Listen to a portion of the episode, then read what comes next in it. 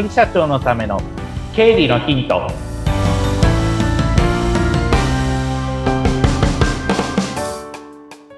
皆さんこんにちは。理財実践塾株式会社の池田孝之です。こんにちは。インタビュアーの水野紅子です。本日もよろしくお願いいたします。よろしくお願いします。もうね、6月も最後で1年半年経つっていうことですよね。もう半年個人的にはどうですか？あっという間でしたね。もう半年かーっていう感じですね。なんで毎年あれっていう感じで時は過ぎちゃうんでしょうねいや、あっという間に年取るたんびに時間の経つのが早くなっていく気がするなっていうのはありますね。そうですよね。だからいろんなことをうかうかしていられないですがそうですね。ちゃんと時間過ごしていきたいなと思ってますはい。今日のテーマは何になるんでしょうか？はい。前回、経理ってなぜやるのっていう原点に立ち返ったんですけど、またちょっと原点に立ち返って、お金を管理しようっていう話をまたしていきたいと思います。はい。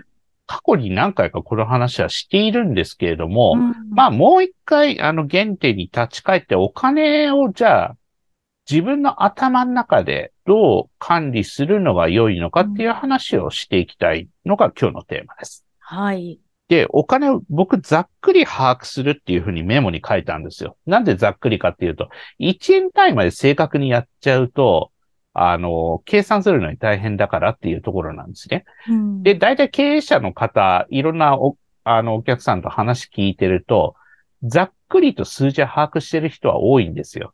大体利益今月このくらいだよね。お金もほぼこのくらいでいいんだよね。いや、ちょっとそうはいかないところはあるんだよっていう話をして、お金の流れっていうのを調整していく。こうだよねっていうことを、だんだん社長に理解していただくような感じで話をしてってるんですけれども、はい、まずシンプルに、お金ってことは入ると出るがありますよね。当たり前の話ですけど。そうですね。うん。その、入る方と出る方っていうのをもう一回ちょっと分解してみようじゃないかっていうのが最初の話です。はい、じゃあ、紅子さんも事業主さんという形でやってるし、私も経営者としてやってるんですけれども、入ってくる方って、会社やってるとお金入ってくるっていうのってどんなものがあるか、ちょっと皆さん考えてみてください。何がありますかね？ものすごい当たり前の話ですよね。一番は、そうですね。一番は売り上げですよね、まずは。はい、それはあるけれども、じゃあ売り上げが表入ってこないなってなった時にどうしますかってなれば、自分のポケットまで出すしかないですよね。はい。それで賄うと。で、それでも足んないなっていう時には借りますよね。誰かから。はい。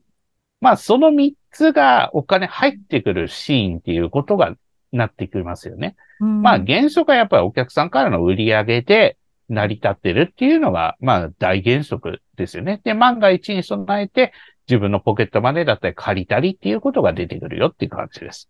はい、で、その他にも、例えば制度を使うっていう、これまた別の機会でお話ししますけれども、例えば補助金を使ったとか、給付金を使ったとか、そういったものがあるときには、臨時的にお金は入ってくることはありますけれども、原則は売り上げで、お金を成り立たせるっていうところが一番理想的だよねっていうところになります。はい。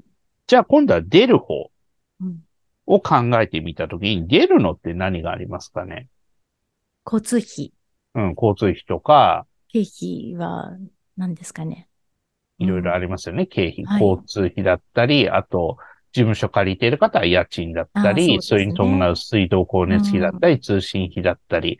で、お店やってる方だったら、それこそ原材料の仕入れだったり、あとは、人雇ってるわけだから人件費とかもそうですよね。で、あとそれからお金借りてる人だったら、借り的な返済とかもそうですよね。はい。で、個人事業主だったら、余ったお金を自分の生活費にしたりしますよね。給与みたいな形で。で、会社やってる社長だったら、自分の給与もその人件費の中に入ってくるわけですよね。っていうところになります。はい。単純な話、入る方から出る方を引いて、プラスになればお金残りますよねってことですね。うん、で、もしマイナスだったら、お金なんとかしなきゃいけないですよねっていうところですね。はい、うん、これすごく単純ですけど、もう一回原点に立ち返る意味で、これだよねと。原則は売上から、その売上出すのに必要な経費環境を全部引いて、